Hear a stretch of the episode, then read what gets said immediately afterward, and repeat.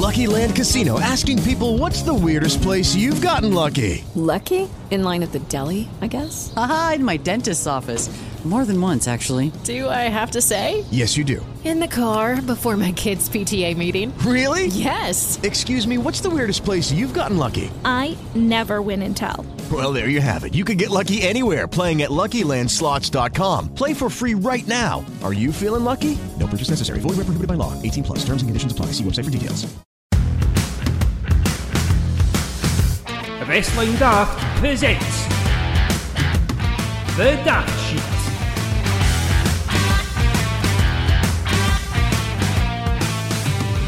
Hello and welcome to this week's edition of The Daft Sheet. I uh, am your editor-in-chief, Kris Jack, here running the rule uh, over to uh, Journal Jabronis as they look to get the best of the week's news and wrestling into this week's fictional dirt sheet that we're running. Uh, and this week I'm joined probably by the uh, the most capped uh, members of the team thus far, uh, Stephen Loach and Lewis McNaughton. Lads, how are they feeling this fantastic Wednesday night? Is, is Hurricane Agnes or Storm Agnes been been uh, running roughshod over you guys, or is it just happening over here? It's been pretty rotten, to be fair, but it's been pretty rotten, but it's no, no NM we're not used to, so probably couldn't tell you the difference, Nice. mate. I wouldn't say it's anywhere cold or pushing rain than it usually is in the west coast of Scotland. Uh, it's been it's been raining sideways, proper. Is it Perd Hapley in Family Guy? That, that is that him or is he Parks and Rec? It's got rain. It got rain. It rains sideways. Uh, that, that's that's pretty much been um, been how it has been in uh, loyalist Larne uh, all day today. Uh, but yeah, uh, other than that, uh, the the deluge of rain uh, hasn't dampened spirits. Indeed, there's been a deluge of, of news happening in the wrestling world this past week, which we are going to crack into just shortly. Uh, but first of all, before we get started, Steve, you uh, had your uh, stag do uh, last weekend there, uh, and you looked very I did. fetching in your, your Nacho Libre get up. How how did that go for you? Is uh, Oh, it was magnificent. Um, from what from what little I can remember of it, but I had a really great time.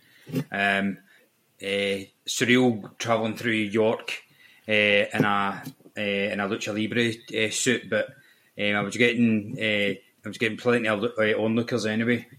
Um, I was quite surprised as well because none of my pals are really any wrestling fans, so I thought it was going to be something a lot worse, like say a, a Borat suit. Uh, Mankini, classic? Aye, or or worse, like a Union Jack suit or something like that, just to really wind me up. But no, they they actually took they actually took it took it surprisingly easy on me and put me in a in a lucha libre suit. I wanted to actually keep it, but it was fucking filthy and and damp, so I, I had to chuck it out sadly. And uh, did you take in all the, the sights and sounds of of York? Did you go to the, the Jorvik Viking Centre or, or anything like that? No. No, but I've I used to live there, so I've done all that before. Oh, I right. just didn't get littered to be honest, and that's exactly what we did. We um, a couple of lads I know like got selfies in front of the Minster and all that, but beyond that, we really didn't do much. We went to the the horse races though. That was a great day. Uh, that was that was lovely. Um, again, I, I I get put in a a kind of a rainbow suit for that with a horse's head with that one once. Uh, but aye, it was a great time. And uh, did, did you win anything? No. No. Um, nah, I was a, I, I, I, jo- I get jobbed in that one. Cool stuff. Well, with, with that in mind, uh, Steve, uh, I thought, you know, with with you being in your stag, your, your nuptials on the horizon, this week's uh, sort of lead in question is going to be if you could pick any uh, wrestler, dead or alive, to be your best man, who would you go for? I'll come to you first, Lewis, on this one. Who who would you pick if you were uh, if your your missus was taking you up the aisle? Uh, who would be the man with the the, the shiny ring uh, to to send you on your way?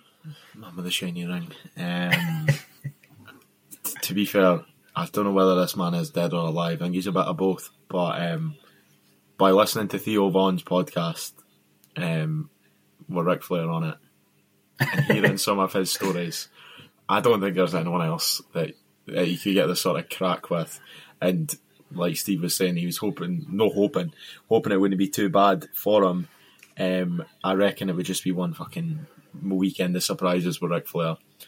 In the jail, out the jail, in the morgue, maybe not in the morgue, something like that. So I think, I think Ric Flair would be the a bag of laughs um, and if no Ric Flair, somebody like Hornswoggle just got to be funny to be just handcuffed to a wee leprechaun all day or something.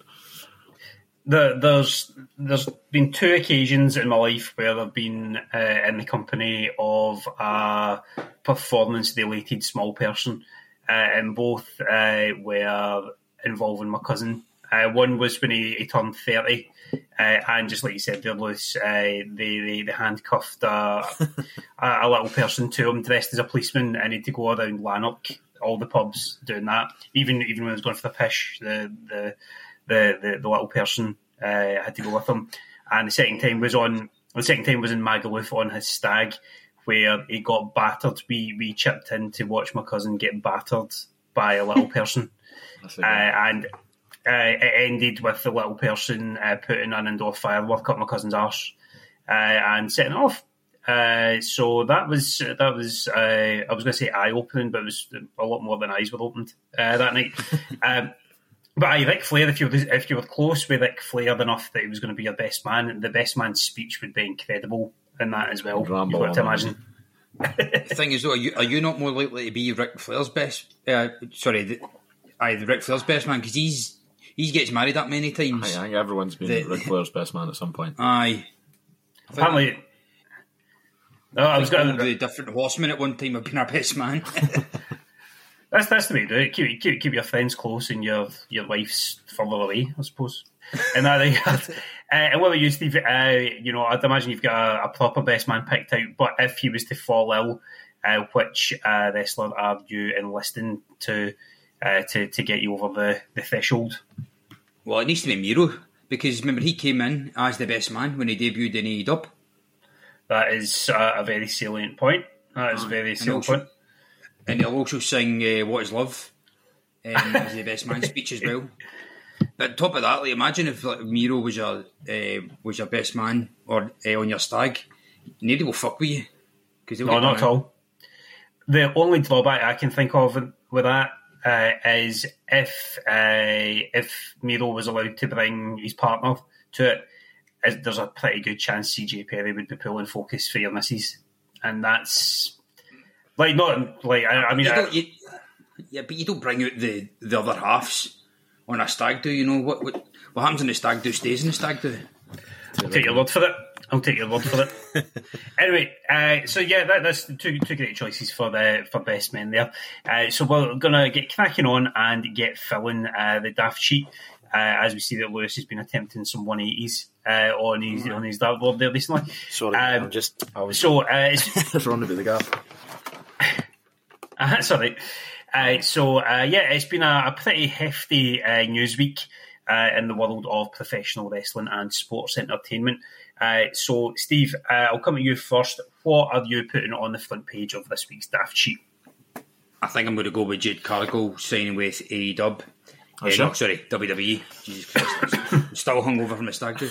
Um, uh, I, th- I think it's, it's a it's a big signing. It's other if you putting Cody aside, it's the first big AEW to WWE transfer, and I'm not too surprised that it's Jade. I've always thought if WWE could get a choice of any AEW talent, top of the list would always be Jade Cargill because she ticks every box: look, charisma, markability, uh, solid in the ring, uh, great at handling uh, publicity, great life background that they can tell an, an inspiring story for as well.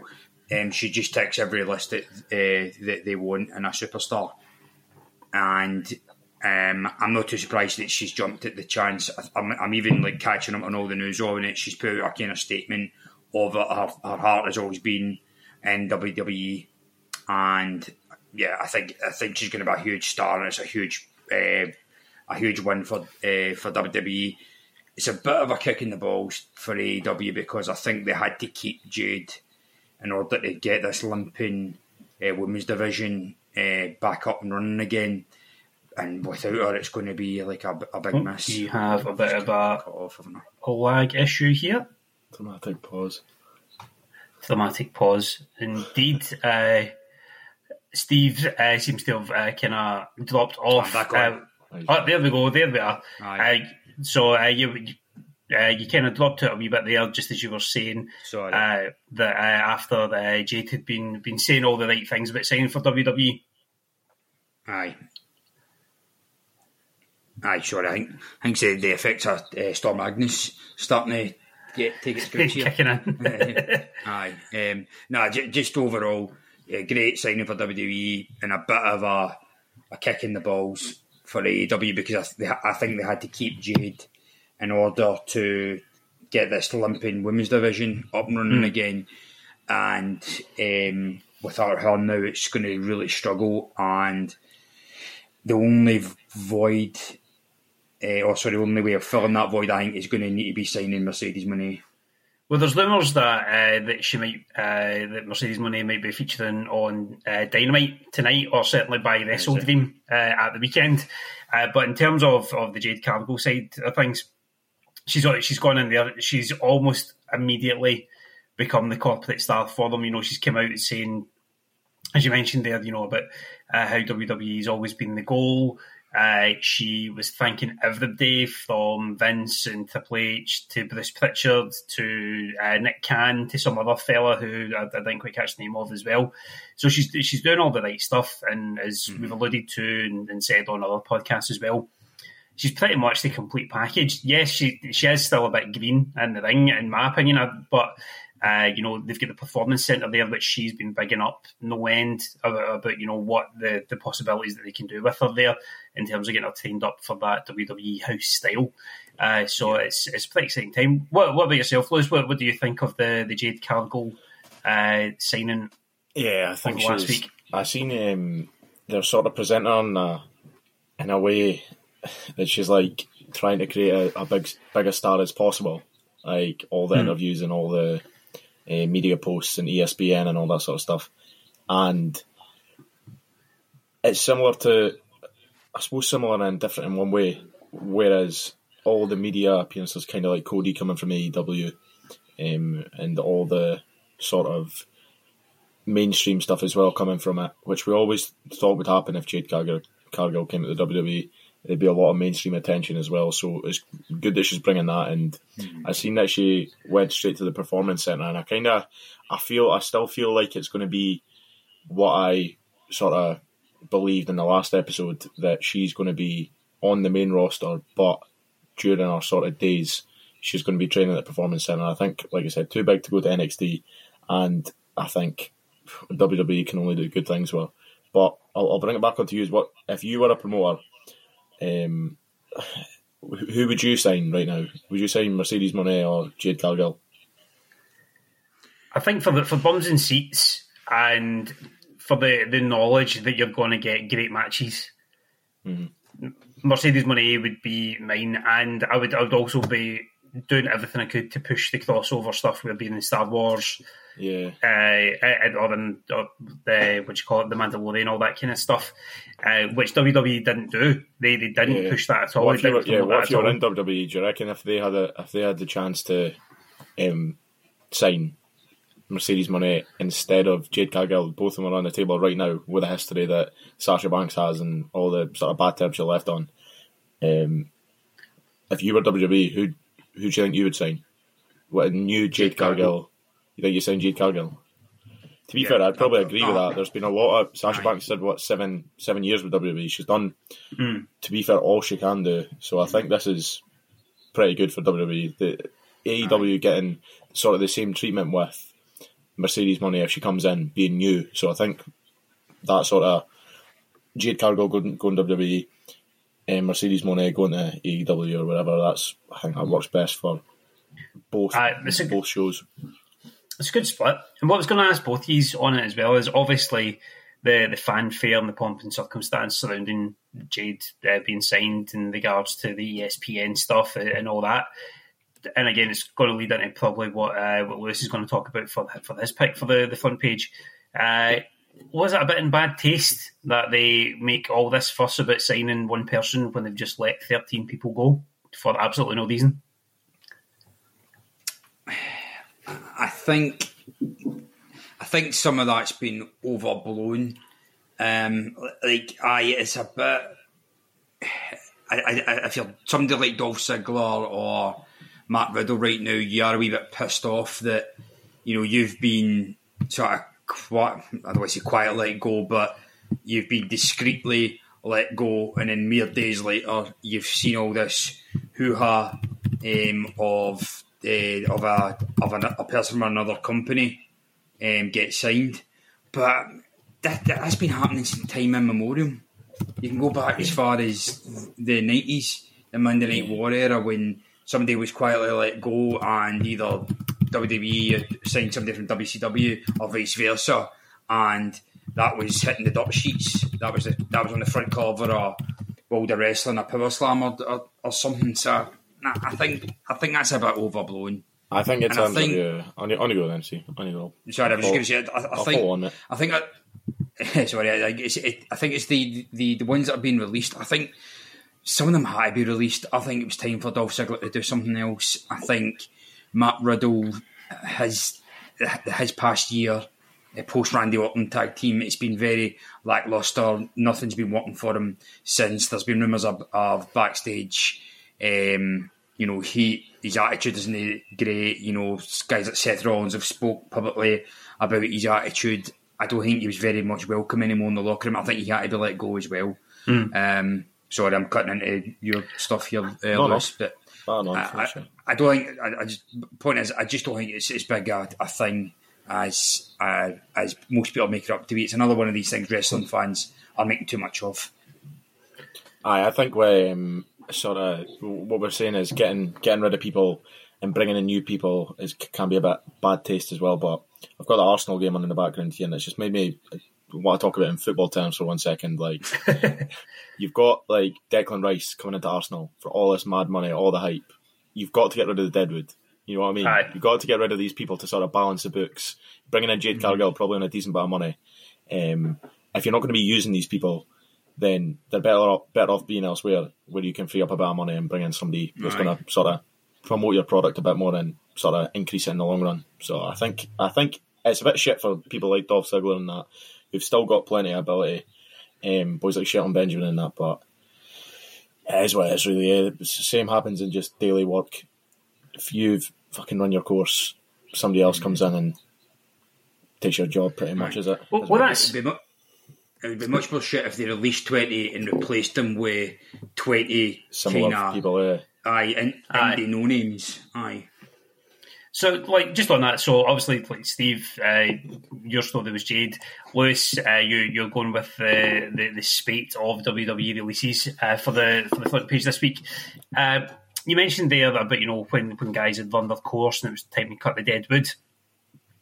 And in terms of like Dolph Ziggler, Shelton Benjamin, you would you would have said that they were kind of like lifers with, with WWE yeah. maybe like two weeks ago. Do you think that you know the fact that they're not even being kept around as like producers or agents or anything like that? Do you think that that's a, a bit of a, a, an issue, or do you think that that's maybe been something that they've maybe negotiated as part of the release? You know that, um, that yeah, you'd, imagine so, but I think I think there's a slight difference with Shelton Benjamin and Dolph Ziggler. I think Dolph Ziggler's got a bit more marketability about him. I don't know if he, I don't know if he's maybe a bit younger than Shelton Benjamin in terms of maybe a couple of years or so. But I feel Shelton Benjamin would have been the ones maybe on a, a lesser contract that you would definitely keep as a producer with all his knowledge and everything.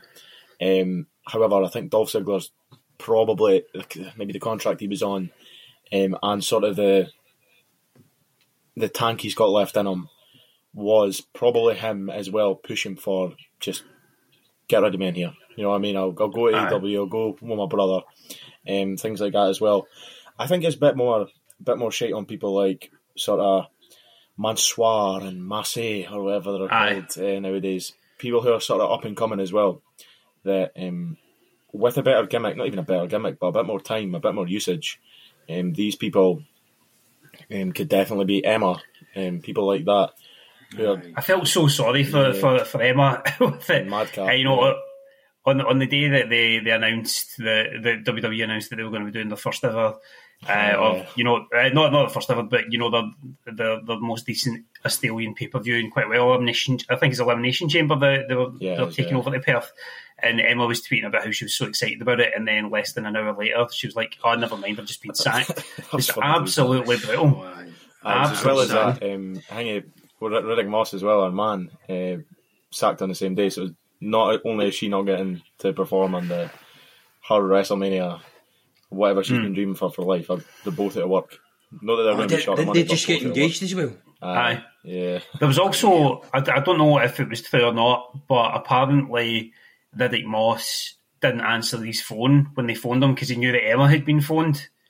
so he did. He didn't answer his phone, and they announced he'd been released without actually talking to him. Be shite getting them both on the one, the one That's- WhatsApp see, or the that's one, bullshit. the Aye. one Skype Again, I- both gone. Again, I don't know. I don't know how true that is, but Riddick Moss tweeted out that he never even answered the phone uh, in relation to the tweet that went out about it. So you can take it with a pinch of salt. He might just be on the on the bottom up. But even like one of the interesting things that, that's, that I think's came out of it, and again, you guys might think this uh, is a bit odd as well. The the uh, Mace and Mansoor and Rick Boogs have all said that or alluded to the fact that it was because of Triple H that they have been jettisoned as opposed to everyone what everyone assumed would have been Vince. Uh, like Boogs has said that Vince was a massive, massive fan of his, and when Triple H took over, that's when he stopped getting as much TV time.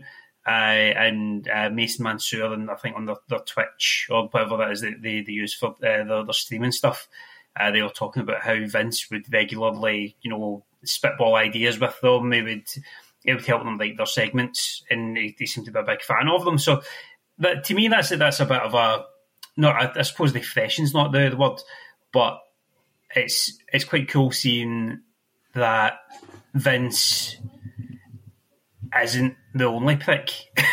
to, put- to put it in another way, in, in that kind of term.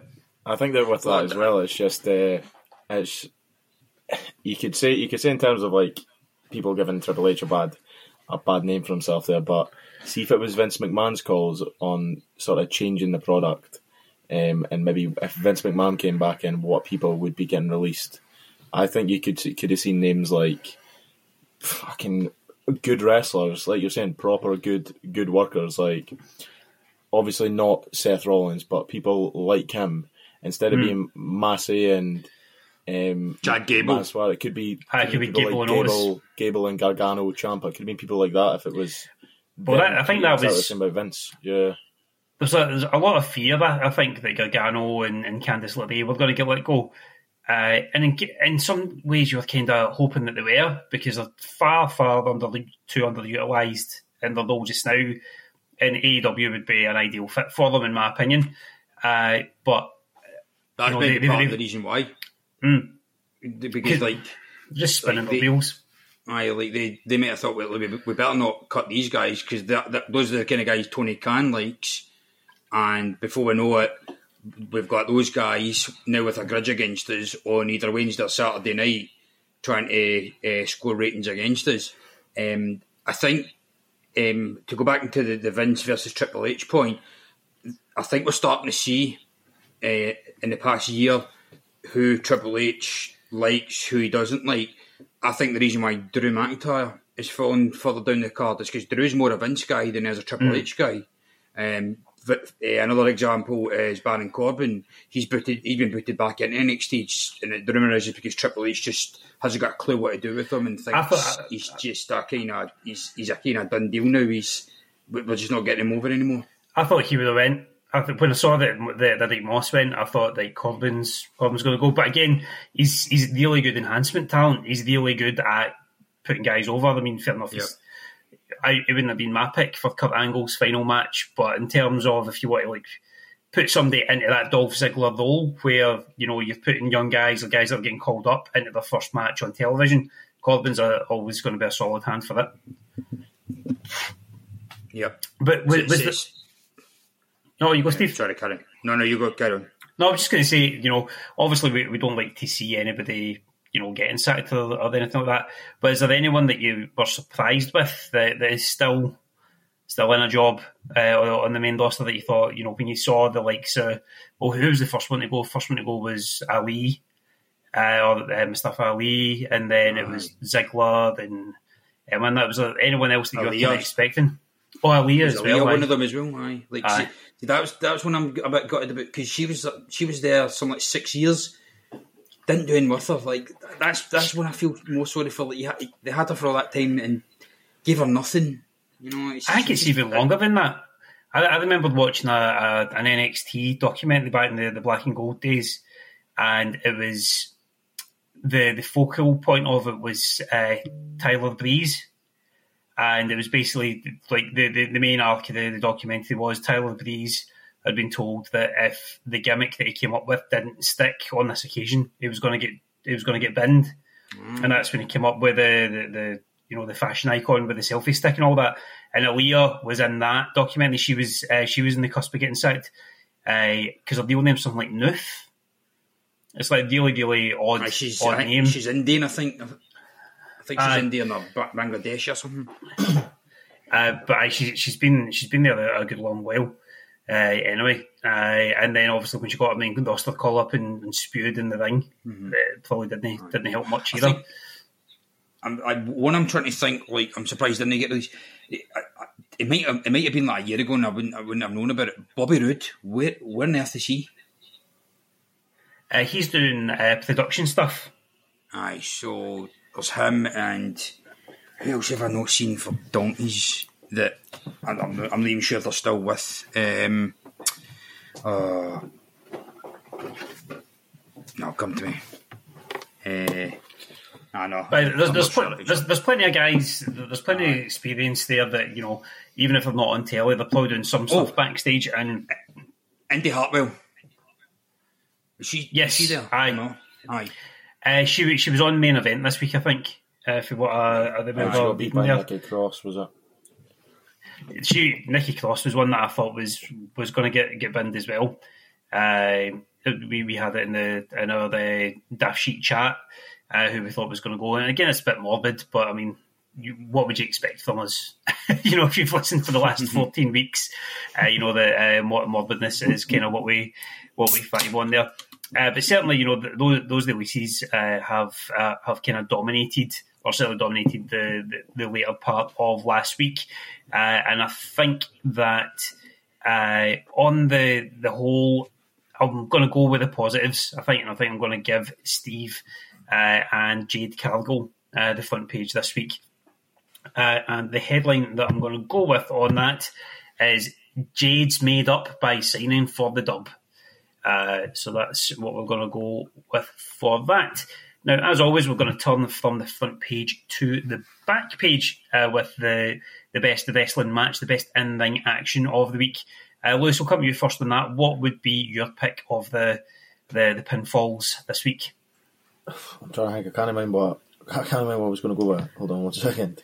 Um, right, oh yeah, shit. The Dominik Mysterio Dragon Lee match for the North American Championship on Raw.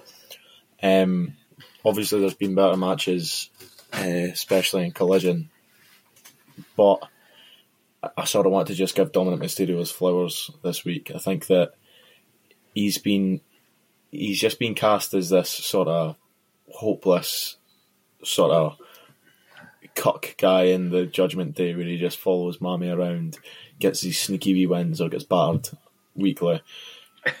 but he actually showed that um, he can he can fucking wrestle as well and get a clean pinfall victory as well. Um, Dragon Lee coming up as well. Obviously, if you've watched NXT or you've watched AEW or anywhere where Dragon Lee's been, you know what he can do. Um, probably one of the best in the world, one of the best luchadors in the world, and I think he will be the next Rey Mysterio.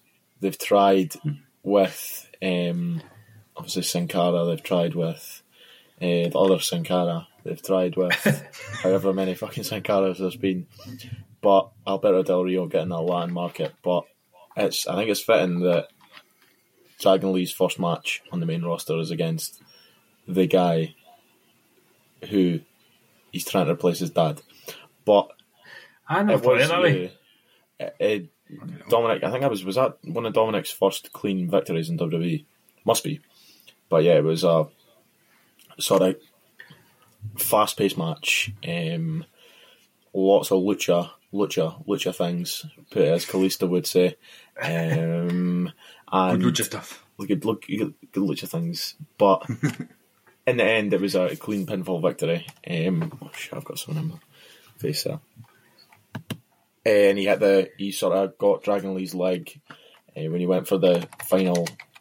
Well, he went Dragon Lee went for his finisher, lifted him up, pulled his leg on the ropes, crotched him, and then hit him with one of his best frog splashes. And even as soon as that bell hit for the win, you could just see he was a lot more of a star.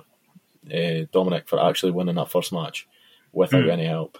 And I'd say nowadays he's more than worthy of a championship, the North American Championship. Whereas it seemed like a little bit of a joke at the start, but he's grown into his role uh, as a performer and a uh, wrestler as well. So, and kudos to him. I think the whole last twelve months for the Judgment Day, uh, as as a whole and as the individuals within it, has been massive. And as you were saying there, you know, Dom, he, he's for the most part he's been this kind of cuckolded uh, simp uh, for for the other play uh, throughout. Uh, but he's starting to get the quality up in his matches as well. You know, he's, he's his first maybe year, year and a half in the, the main roster. Didn't look at it at all. His dad was carrying him all the way everyone was kind of praying that there was going to be some sort of turn uh, on there, and then obviously with the, the Judgment Day stuff and the the turn at Clash at the Castle uh, last year, uh, and since then, just everywhere he goes, he's getting booed. Uh, even at the, the, the Belfast show a couple of months ago, like he was getting the, the biggest booze out, out of anybody on the night, and he's starting to back it up in the ring and you you kind of you kind of think, oh, he's he's still young, you know, he's got a lot to learn. But he's like he's twenty five or twenty six. He's not he's not the Mysterio's wee boy, you know. He's he's you know in, in his mid mid mid twenties. There's guys his age that are a lot better, a lot quicker, a lot stronger, a lot Yeah, faster. Tyler Bate, Pete Bunn, Pete Bunn, Pete Dunne, things like that. Pete Bunn. Pete Bunn, the man. I've had two cans Uh, of dart for it. Excuse peace. but you know he probably should be a lot better uh, than what he is, or, or certainly than what, what he has been over the last wee while. But it's good to see, as you say, that he's getting these flowers. He's, he's putting on decent matches, and when you're up against somebody like Dragon Lee, you know, a high flyer, basically all you need to be able to do to make them look good is base and feed, base and feed and sell. And that, that's exactly what, we did in that match the other night there. Uh, he got the win, which continues the the the Judgment Day holding quite a lot of quite a lot of gold as well. Um, so so yeah, it's a, a a strong a strong effort. Did you get to see any of that match at all, Steve? Unfortunately, not. Um, I've I can't remember the last time I, I, saw in, uh, NXT. Uh, if I'm honest, but um, I do. You know, I know, enough about Dragon Lee. He had that brilliant, brilliant uh, best of Super Juniors final match against Ospreay four years ago now.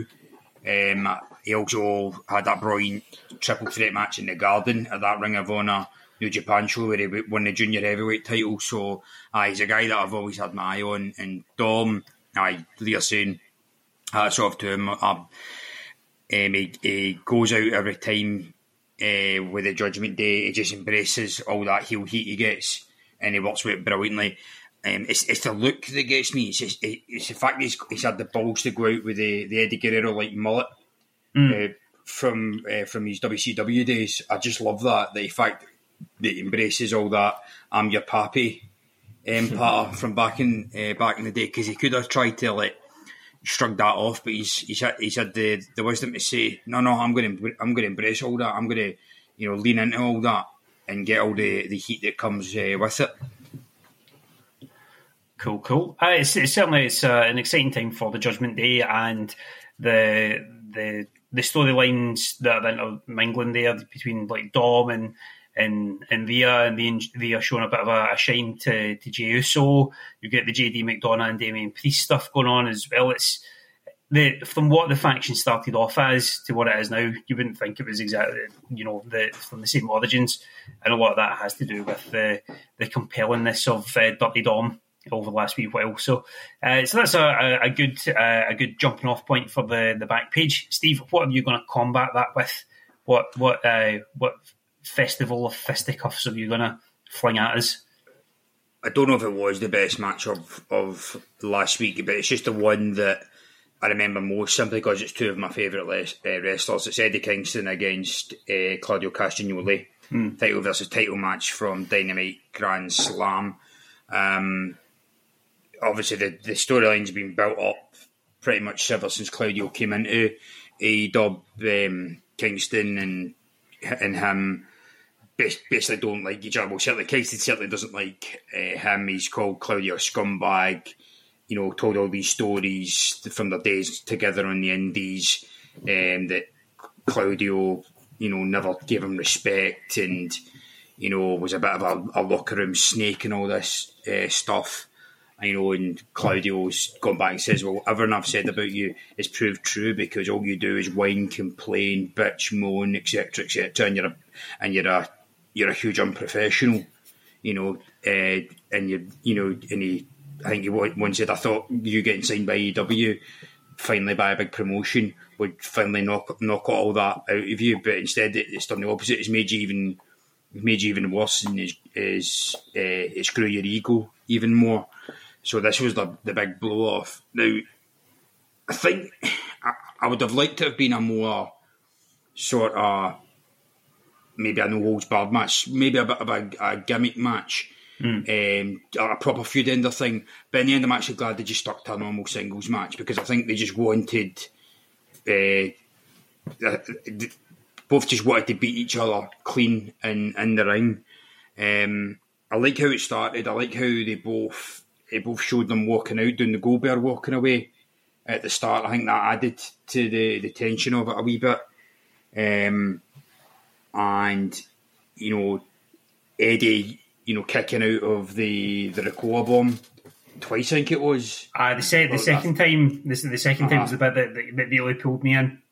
Aye, because I thought oh, if, if you know he kicked out one time, he's not going to kick it a second time. I was like, oh shit, he did it, and you know, and he and he got of course the big win in the hometown in in New York. So I don't think there was any there was ever any in doubt that Eddie was was going to win because it was New York because Claudio was held the title a year now. I think a change was needed in the Ring of Honor f- front, and Eddie winning the feud overall uh, makes sense as as well, and.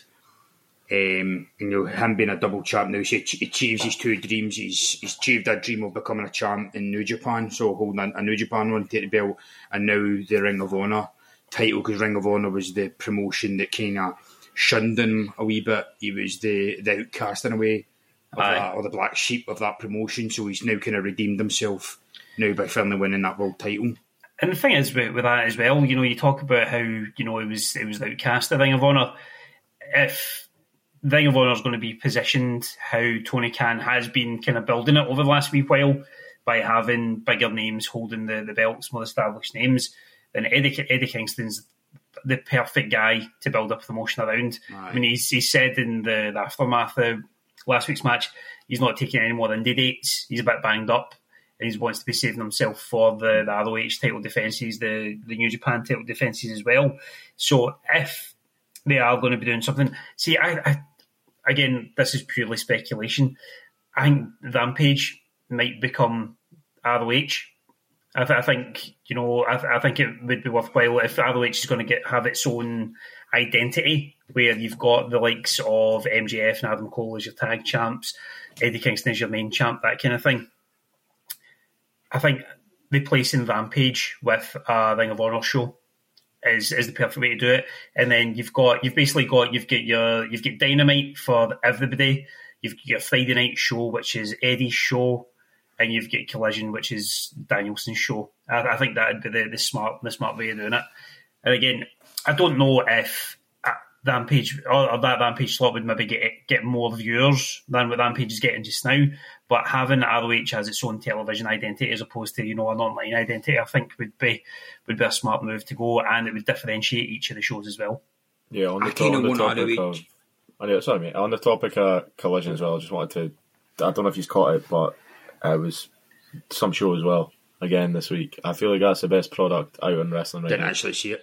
Was, I, uh, I've still not got around to it yet, but the Texas Death Match apparently was. Yeah, that was brutal. There Ah, was, that a, was there was a- brilliant. There was a vision, uh, a visual at the end of Brian. It was it, it put the camera behind Starks, and it, you just seen Brian wrapping his knee in the chain. You just seen what was happening. It just turned to Stark's face, and he was just like, "Fuck." Blood dripping from his mouth and everything. And you just seen what could happen, but he couldn't do anything about it. And Brian just, Brian just came with the knee. It was absolutely brutal. It's one of the most brutal visuals I've seen. And then Christian Cage doing what he does, uh, you know, retaining the TNT title um, because he was the champion before the match, obviously. um, and then just after the match, Luchasaurus is just standing behind him. He's still got the title on his shoulder and everything. That was brilliant. So yeah, unreal. Yep, uh, I think like post post punk. I mean, as in post CM Punk, not the, the 1970s, 1980s uh, music movement. uh, I think uh, AEW is it's, it's had a bit of a reset, and even Tony Khan this week has said that you know after the WrestleDream, the, the landscape of AEW is set to change. Uh, so I'm excited to see where that where that's going uh, in terms of that. And you know, I, I, you know, we've, we've spoken about Eddie Kingston and the, the positives of him taking that title, but now that uh, Claudio's lost that title, he's back into sort of you know general BCC mode. Uh, what, what do you think the next thing for the BCC is going to be? Because obviously they've, they've had the, the the elite feud, they've had the best friends feud. Uh, are they going to start going for the trios? You know, where the, the acclaimed? Are they going to get them against House of Black at any point? You know, where, where do you see that, that kind of branching off? Especially with, with Mox being the uh, well, he's, he's been the, the international champion after. Uh, in fact, was that last week or was it the week before? He get, oh no, it was last, it was last week. was last- It was- that was last week, He get fucked It's- off, wasn't it? Aye, jeez. Aye, it was. Aye, it was un- unscripted. So the the first unscripted title change in AEW history, which is hilarious. Um, I I want Moxley to take time off because Christ he needs it. Um, I think Danielson, we kind of we can uh, we can expect him to be the captain of uh, of Collision. I, I wouldn't hate seeing the group break off. Like the the guys that don't really need to be in a faction. They've all got they've all got the talent to break out on their own. I think Wheeler the Yuta is the only one that might struggle, but I think he needs something different now because if they want to, and if they're serious about building up this young talent, he's the one they need to look at. He is, you know, he's had now what two years of being moulded by Moxley, Danielson, and Claudio. You know, they could do an angle similar to what they've been doing with Daniel Garcia and Sammy Guevara on the JAS side. It says, right, you've had your two years under the, the learning tree. Time to go out and see what you uh, you can do. Maybe he could chase chase Eddie for the Ring of Honor belt. Uh, Wheeler, you spent a lot of that time as the the pure champion in Ring of Honor, so maybe he could be like the first series challenger on, on that that front. He's got that Ring of Honor style, that indie style um, that they love there. Um, Claudio, I'd like to maybe see him uh, do something do something with somebody like uh, I just want to see him have banging matches to be honest with with Omega with um uh, with you know Samoa Joe whoever you know I don't, don't Yeah. care if he's heel or babyface he works either way. You know he's just a reliable hand in, in the ring. And you know Danielson we've already touched on you know he's going to be fine no matter what. And Moxley just Moxley just needs to get take two or three months off. Just fuck's sake John just take take you know take the rest of the year off. Mm. The, the spot won't be taken. You know Tony Khan said publicly you're one of the greatest wrestlers ever. You're the you're the guy that you know uh, carried this company d- during a pandemic You ain't going to forget about you you'll be fine on the way b- uh, on the way back Oh no, I think I'm going to have to eat my words in terms of the collision thing as well. When I said a couple of weeks ago about Punk going away, Brian maybe not being as big a sort of mainstream attraction, but I think just having that show for now as matches being the main thing. I think I'm just completely being a hypocrite here, but it's one of the shows I look forward to most in a week, just because Aye. Starks and Danielson and that just having matches. If, if you just put them two in the main event and just a different stipulation for the next 52 weeks, I would watch it every week. It's just brilliant. It's uh, yeah, so completely revoke any comments for the other week when I said it wasn't going to be as big a as big a sort of draw. I Walking think, I it think back. the ratings are going to be down, but they'll come back. Ah, they'll, they'll get it back. The, yeah, I think the I, I like it how it's it, it's going the way I wanted it to go. It's it's that classic wrestling show where Dynamite tends to be the more sports entertainment focused one. You know, that that is the more WWE style one where it's collision kind of more of a w, more a WCW style. It reminds me of the old kind of Cruiserweight Eh, uh, start and all that. aye like or like the, the old WCW Thunder days before it before Russo got a hold of it and fucking torched it on fire. Well, I think on the basis of of, of the, the arguments both of these have put forward, uh, as much as I enjoyed Claudio and uh, Eddie, uh, my preferred match from last week's Dynamite was was MJF against Samoa Joe. Uh, I, I thought that was brilliant, absolutely brilliant. Uh, but I think in terms of the the dynamic and in terms of the the swell of uh, positivity around it, I'm going to give this one to Lewis uh, and Dragon Lee against Dirty Dom. And the headline on the back page this week uh, is going to be Dragon's Fire put out by Dirty Dom. Uh, so we'll move on from that. Now, usually this is where we would have the centrefold. Uh, we might still get it if I get the audio sent across to me from the interview that I carried out uh, with uh, Flash Morgan Webster and Dani Luna of Subculture uh, the other night there. I'll drop that in here now. But the off chance that that doesn't come through uh, in the next 12 hours, uh, then you'll just need to wait till next week for that. Uh, but it was a good chat we had. Uh, thanks very much to the, the Impact team uh, for, for setting that up. Uh, but if you don't hear it this week, then you definitely will hear it next week. Uh, so we'll push on and we will go to uh, the page three, the most titillating bits of gossip in the wrestling world this week. Uh, Steve, I'll come to you first. What uh, has has got your uh, I was going to say your nipples hard, but that's not the thing. Uh, what, what, what, what, Daddy Magic's nipples hard. Imagine that in the fucking Nacho Libre suit, man. Oh my god! That's like- oh man, I'd, I would I would purge anybody that uh, that, that shared the photos of that on Facebook. Um, um, I, like you said, but because my my because of my stag do come down, I, I, will be brutally honest with you, I've not been following much wrestling news beyond what we talked about at the start. Just one thing I caught um, this morning was this little vignette that was shown in, in NXT. It was about um, well, it was just it was just somebody like um, like this old footage of WCW Saturday Night and alluded to the Cincinnati Bengals. Doesn't hard to doesn't you know it's not hard for anyone to decipher. It's obviously a, a kind of small hype video for Brian Pillman Jr. We know the AEW let him go. Um, I don't know. It wasn't formally announced, but it was strongly speculated that he, he signed with uh, with WWE and was immediately going to be thrust into the, the performance centre. So it looks likely we're going to get him debuting on NXT uh, soon enough.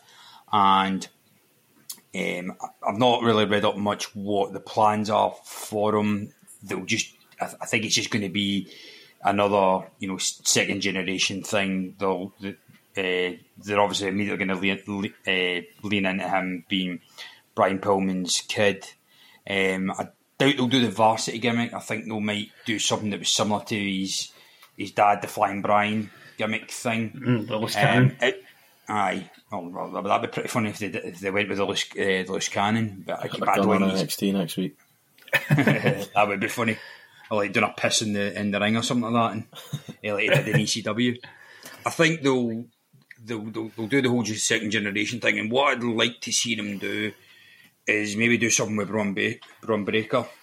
You know, like uh, the, the two sons of two WCW legends, maybe either as a tag team or as foes against each other, and I think that could be Bron Breakker's swung song feud in NXT before he finally gets his, his main roster push. There, there's been a lot of talk with the, with the Jade Cargill signing that AEW fumbled or dropped the ball with, with Jade Cargill to let him go there. There's not been so much talk about that with, with Brian Pillman Jr. And I mean, he's going into NXT, but he's he's TV ready. You know the amount that he was on Dynamite during what mainly sort of what two thousand uh, sorry twenty twenty one. He was on like a good bit. You know, he had his feud with MJF. Uh, it was, you know, he had some some really good. Uh, I was going to say really good matches. He had a good amount of TV time. I would probably say, and he's probably somebody that's going into the, the performance centre with a lot more television experience than than most of the the, the recruits that they have in there. Uh, but do, do you think it is a case of AEW dropping the ball with him and not knowing what to do with him other than using his, his surname? And do you think that WWE can can make him better? I suppose. I think that with AEW as well, they've dropped dropped the ball massively on him. He'd be perfect for Christian Cage's next feud for that Oh, aye. TNT title. Oh. Um, Well, they, I think they did some um, they did. They mentioned it. I can't. It was MJF. Aye. He mentioned something like your Aye, well, dad's MJF dead and your crack whore mum or something. Ah, yes. Uh, I, I think I, I definitely remember Christian doing a, a small angle with them. I think maybe it was just like a a, Luch, a Luchasaurus job. Oh, was To it, him, did, I- did he I- mention that with him as well? Fucking Aye, I think aye, because it is, it's in that little on the wee video I found on YouTube. But uh, aye, it must have just been a quick, quick sort of aye. one and done. But yeah, I think that I think that he's. Where was he? Was where was he before um, AEW? I think he was really anywhere. Uh, Was he not? As far as I knew, he had I think that, probably yeah, just but- a Mm-hmm. Small somewhere. indie run. But I think that he might be in Japan or something. But uh, I probably probably should know this on a wrestling podcast. But anyway, Petty and um, ill-informed. That's us. no, but I think that I think he's got a lot of. He's got the look. He's got the sort of in ring ability. That he'll be Well, a, the- a good star in NXT and then WWE Aye. years to come. Like, WWE love their second generation guys. Like that instantly has a uh, Story has a, attached then. a pull for them. I so like so you can join that club with uh, with Cody, Randy, um, Roman. You know, so like that's I've always thought WWE. I've, I've always been missing a trick with that. They need to like form a big faction of all the second generation guys against all the uh, the the guys that had no prior family history in the wrestling business, like uh, like like do and do the whole uh, nepo babies versus the the grinders, the guys that had to do it the hard way kind of feud. So you've got uh, Brian Pillman, Bron Breakker, uh, The Rock's daughter, what, Uh, oh, the whole bloodline, the Bloodline. Aye. Dom, Cody, uh, Carmella, because her dad was a an old jobber, Natalya, um, Charlotte. So the the list is endless, pretty much. Aye, and And then did, the uh, other did end, you can have like Seth and Jason uh, Jordan. Drew and all that. Aye. Aye. Did uh, did Griff Garrison uh, jump ship with, with Pillman as well? Because like I, again, I don't I don't watch Darth Curry Elevation or anything like that, but he has not been seen. Uh, to my knowledge, he's not been seen for a good while. I don't think so. I've not heard anything of him signing, but I think I think a. Pillman was the sort of the start of that anyway. The varsity blondes. But Oh, because knows? Julia Julia Hart was with him as well. She Aye, get corrupted by the by the House of Black. Um, she's having a, a really good tear on uh, Collision now as well. Julia Hart. She's she's kind of making waves. I think she's gonna. I think she'll take the TBS belt from uh, Statlander. Statlander. I think that Mercedes Moné might come in and try and do something with Julia Hart as well. I think they were they were panning over to her um, during Julia Hart's match. At, um, was that all in? All in. Aye. Yeah, when she was in the match, um, anytime she was on the screen at Panta and Mercedes Moné. So I think that that'd probably be a pretty good story if she took off Statlander and then the next opponent was Mercedes Moné, sort of to make her not seem like she was going straight for the main event scene in the main title, like a Charlotte Flair. So I don't know, that might work. Well, uh, Pillman Junior in NXT definitely has uh, has its plus sides. I think you know if, as I say, he's got all the TV uh, experience, but maybe he just needs that WWE kind of uh, spit shine uh, to to take him to that next level. So we'll see how that goes. Uh, what's what's uh, been been your uh, most gossip worthy bit of of uh, of stuff from the, the past week? Um, I'll probably have to go for the. Oh, my dog's making a fucking mess. um, aye, I'll go with the potential. I say potential, but it's pretty much there for us. The the war games that's coming up. War games. War games. If it doesn't happen, then it'll probably just be a four on four or a five on five elimination. But yeah, it's, it's sort of lining up for war games at Survivor Series between the Bloodline. Um, so obviously the three of them, and then JD and obviously Jey Uso, Cody, Sami, and KO. I think that'll be more of a maybe more of a match. Hopefully this year than the sort of story, but it's got good elements in it. It's got loads of. If that is the case, you've got the Judgment Day not trusting each other with JD. You've got KO not trusting Jey. You've got loads of potential twists and turns with that. So I suppose it's it is gossip because nothing's been confirmed yet. But looking forward to that if it if it happens. You've got eight wrestlers in there that know what they're doing, can tell stories, and sort of a lot of character progression can be done with that as well. So, aye, looking There's- forward to that. It's like I, I, I managed to watch Raw or the majority of Raw for the first time in a long time uh, this week, and what I found compelling about those characters interacting with each other as they it intertwined throughout the show. So it wasn't everyone in the one. It wasn't like a promo train between all of them. There was you know individual bits. You had uh, uh, oh, what was the you had Cody coming out at the start of the show, uh, and then the Judgment Day coming out. You had Jey coming to his aid. Uh, then Damian Priest not wanting to get involved in it. JD McDonagh coming out of the chairs, all that sort of stuff. And then later in the show, you had you Drew, who's been intertwined in all of this because he didn't help Jey when he was getting battered last weekend or last week rather, uh, and the New Day getting involved in that as well. So it's it's it's an interesting dynamic that you've got all these guys across the show potentially involved in this one storyline, uh, and they've all got reason for it as well. You know the is the the front and center stuff with the the bloodline and and Judgment Day is fair enough, but then you you work in uh, New Day constantly getting scuppered by the Usos, you get Drew getting screwed out of championship by Solo Clash of the Castle, that kind of thing. Found that to be, be quite interesting, and I wonder how that, if it does go to War Games, if Drew somehow gets himself involved in it as well.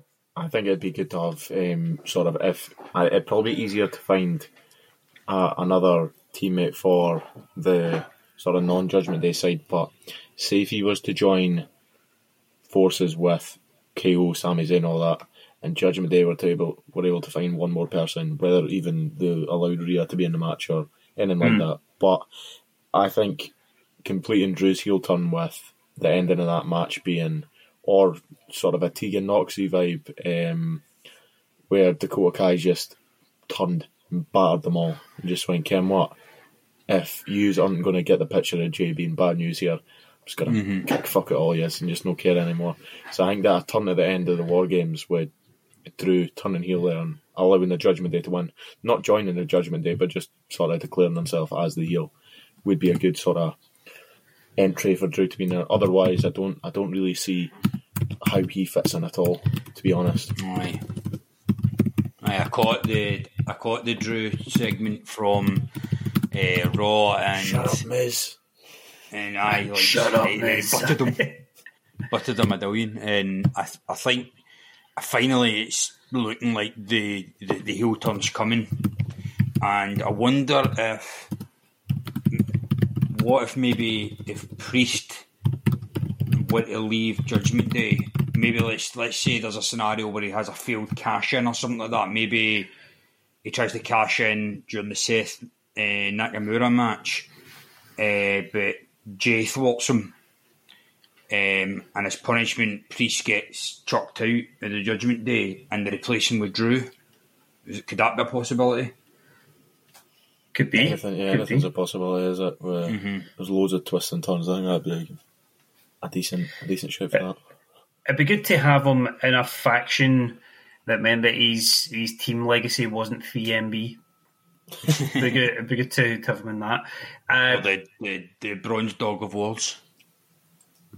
what was that one? He's the That was him, the Dolph, dog food and and. John- Where they just when, when, battered the, when shield. the Shield did their, aye, when they just had daft matches with the Shield all the time. Ah, that, that, that completely went over my head. That one—that was when, in TNA, that was a low it? point of Raw. cool. Well, for the gossip, I think uh, I, I'm a I'm a sucker for uh, for War Games chat. I must admit. Uh, so, Lewis, I'm going to give this one to you, and my headline is going to be. And again, usually these ones look better when they're written down, but this one's going to be better when it's said. It's going to be War Games. Huh. What is it good for? Absolutely cracking cage matches. Um, so that's what that was going to be.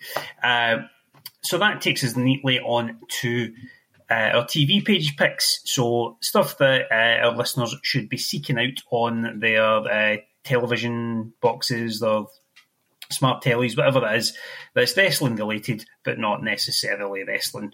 Uh, Lewis, what would you say uh, is something to catch the eye this week?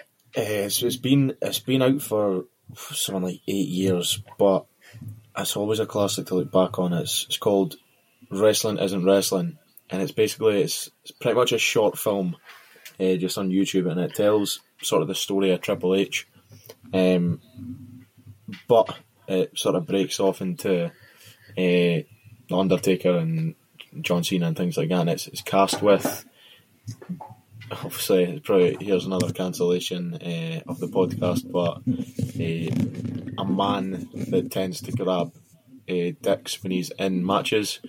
Um, Name redacted. Exactly, he's in it. Um, I'm sure there's something about uh, Kazarian and Daniels. Um, I don't know if anyone's watched Drake and Josh before they're passed or anything like that. Josh, Josh Peck, um, he's. I am not well. revealing my age on this podcast. Come on, you're still watching now. Uh, but uh, there's a moment in it where they're just shouting, "Fuck you, Triple H!" It's just weird to see Kazarian and Daniels just sit back like, oh, "Can't believe you said that." Um, but yeah, is this when uh, was this when Josh Josh was like like twenty stone Josh or when he like, Nah, like he's- slimmed he's- down? aye, Slim Junkie Josh. Josh. Junkie Josh. Uh, but yeah, um, it's it's sort of like a, a parody on his career, um, and it just talks you through it in a more of a light-hearted way. talks about Shawn Michaels, talks about uh, the Undertaker, and then at the end it sort of tells it sort of a heartfelt message about like what wrestling's all about. You know, um, you don't have to be a massive wrestling fan to to get wrestling, understand what it's about. It's a it is a show, but it's got larger than life characters. It's got um, stories that keep you gripped. It's got emotional moments, sad moments, all this sort of stuff. So it's just like Drake and Josh then. Exactly. Yeah, yeah. yeah. So either the, my two picks for this one are go watch a scrap between Drake and Josh, or go watch Wrestling Isn't Wrestling.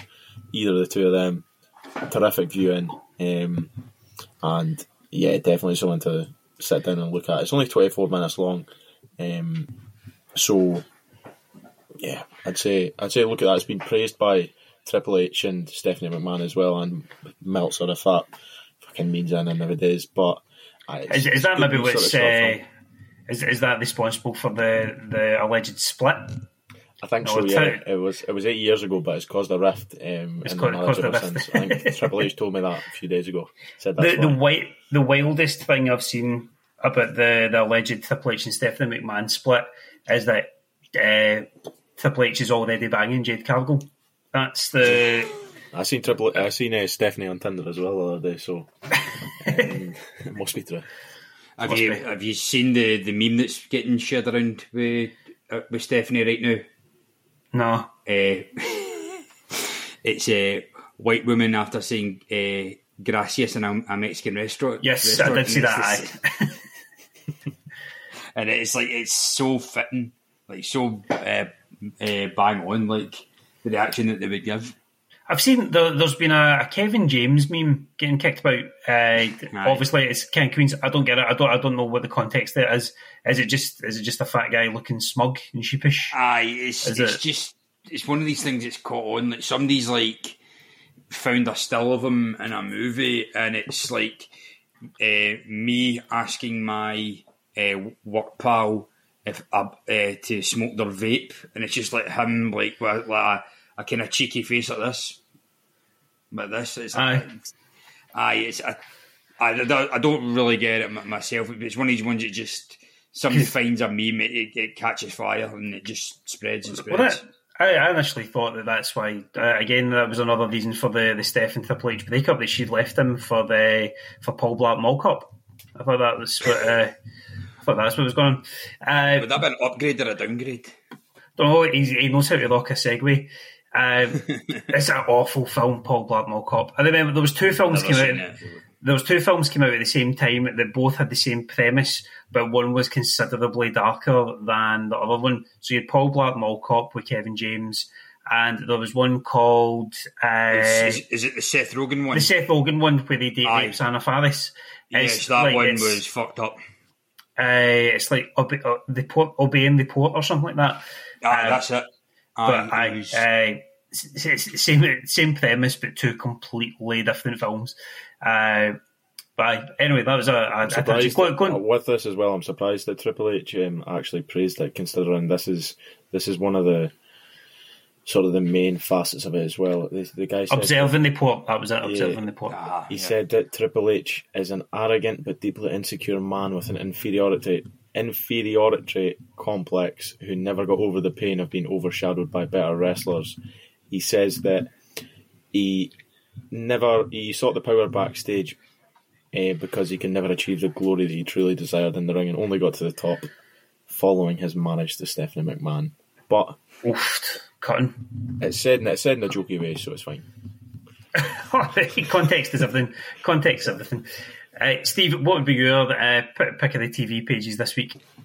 Well, while I was um, wallowing in my bed, um, trying to get over that mercilessly strong post stag do hangover, I was doing a wee bit of YouTube searching um, just to find some wrestling content to try and uh, he, uh, heal my ways. But I was trying to keep away from the the Partsfunknowns and the cultaholics because you know they've they're kind of um, all their top ten charts. They're just they're just a waste of time now, and they're they're, just rehashes of other ones from other sites now. Anyway, uh, but I'm any actually punches caught. in it, yeah. Right. Ah, Go no, for other it's- no, We, we need, we need to do some shooting sometimes, you know what I mean?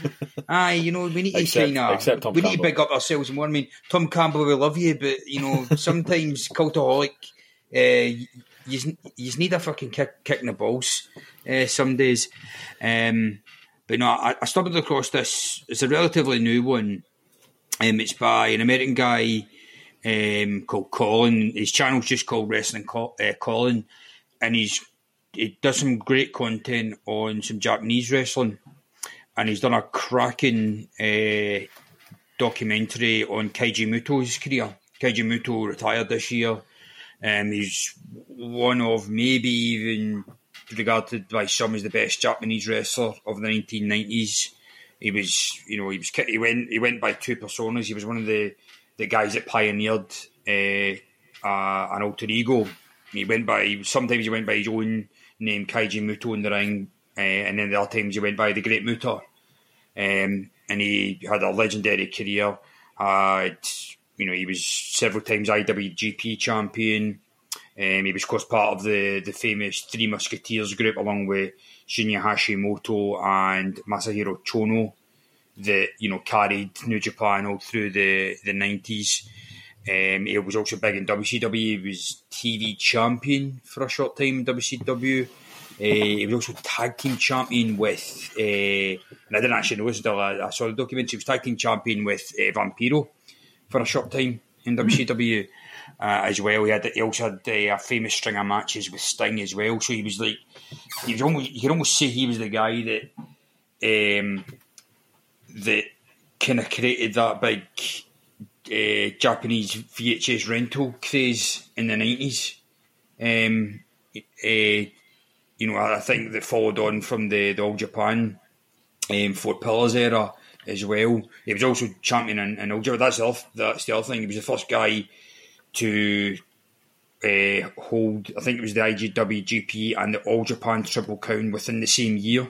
I think he was the first guy to ever do that. And then years later down the line, at 58, he won Noah's main title as well. So he's, the, he's now the only guy to hold the three main titles in what's still regarded as Japan's top three promotions New Japan, All Japan, and Noah. So he had a great, great career, and it was just a great breakdown um, of it. the other really good video that the guy did um, was the origin of the Ganso bomb. Probably the most famous or probably the most dangerous move in all of wrestling. It was done by Toshiaki Kawada um, in several of his matches with Mitsuharu uh, Misawa. I'd never seen one before. I th- um, I- it's one of those moves that I thought I'd seen until I realised I've only actually seen it in a video game, but not actually done in an actual real life wrestling match. Jesus Christ. Sorry to get morbid here, but no wonder Misawa died when he did. Because uh, the way it happened was he he basically put him in the power driver position, but then released it like a power bomb, and it it just uh, it spikes Misawa his whole body uh, onto the uh, driven into his, his neck neck and head. On top of that, really hard um, Japanese canvas that uh, that they used. Um, so scary to see. Brody Lee's been hitting it in AEW. Oh, He's yes, a couple just- of times. Uh, just uh, looking it up there, it's uh, I, a lot of that's in the timing and the, the weight distribution by the look of it. That is a. oof. Aye. He hit it on Aye, yeah, Allin, sca- uh, scary, but he, d- he did it three other times. Uh, another, he did another once to Misawa, and another one, believe it or not, was to to Muta, and I think the other one, I think he said was Jun Akiyama, in a match in Noah. Um, I, th- I think the, he was going to plan to give one to Ko- Kenta Kobashi, but Kobashi's neck by then was gone, and just and Kenta said, "You know what, this time no." Kind of Kobashi kiboshed it. Uh huh. but yeah, but um, if you're, you know, if if you want to get a good bit of history on some Japanese wrestling stars, Wrestling Colin is your man. Um, you know, really well presented channel. Guy's a really good talker as well, and, and studies his stuff well. Uh, I think because of the, the passion you've spoken about that with Steve and your uh, Japanese pronunciations uh, of those names, uh, you're you're the bravest man in this podcast. Uh, I think this week, so I'm going to give the, Aye. the pick of the TV pages to you uh, on this occasion. But certainly, you know, if uh, you do have a, a spare 22 minutes to watch an episode of Drake and Josh, go and do it uh, as well. Being But a we'll- Celtic supporter, um, because of all the Japanese players we've signed in the past few years, I think I've been working on my Japanese name pronunciations. I I think I think my favourite one is it's Shunsuke Nakamura, your fucking dough ball. Uh, so I love it. I love it. The most Is it- Celtic da comment ever. Your Sorry, fucking dough ball. Brilliant. Okay, that, that that's see see next time. See if uh, WWE ever bring a pay per view to Scotland or bring Raw back. Somebody needs to have that sign in the crowd Ah, for that. Shunsuke For, Nakamura, oh, you're yeah, fucking for dumb. Shin. Fucking Well, also, just always see all the Rangers supporters booing him, and, and he- he's coming out and he's like, "Why? Why do you all boo me?" And they said, "You used to play for Celtic, you fucking dick." I was going to say something there, but that definitely gets cancelled. So I'll, I'll leave that. I'll leave that one for the the, the chat. The and you don't a- live, and you don't live in that part, the right part of the world for that kind of No, talk. no, no, that wasn't even anything sectarian. It was Oh, right. uh, for a change. Uh, anyway, uh, that has been this week's daft sheet. Uh, the, I'll just go back through the headlines. So our front page is going to be Jade's made up by signing for the dub. The back page is going to be Dragon Fire put out by Dirty Dom. Page three uh, is going to be War Games. Huh. What is it good for? Absolutely cracking cage matches. Uh, and the TV pages are going to be uh, the Wrestle Colin Japanese uh, shenanigans there. Uh, so, guys, thank you very much for joining me again for this week's daft sheet. Uh, breaking news, uh, and again, dep- well, it's, it'll be breaking news depending on when you listen to this. Uh, we're actually getting a main show this week. Uh, Rav, Grado, John, or some uh, some formation of the the main three uh, have put out that they're doing a billion put over. Uh, so it looks like we're getting a main show, which means listenership for this one will dwindle like fuck. Uh, but uh, for those of you that have listened, thank you very much. Uh, if you are uh, enjoying what you're getting from us and the uh, you're looking forward to what you're getting from the the main show, don't forget to uh, sign up for the Patreon, uh, join the Discord, interact with us on social media, uh, and however you enjoy your wrestling over the next week, make sure it's daft and make sure it is sheety. Cheerio!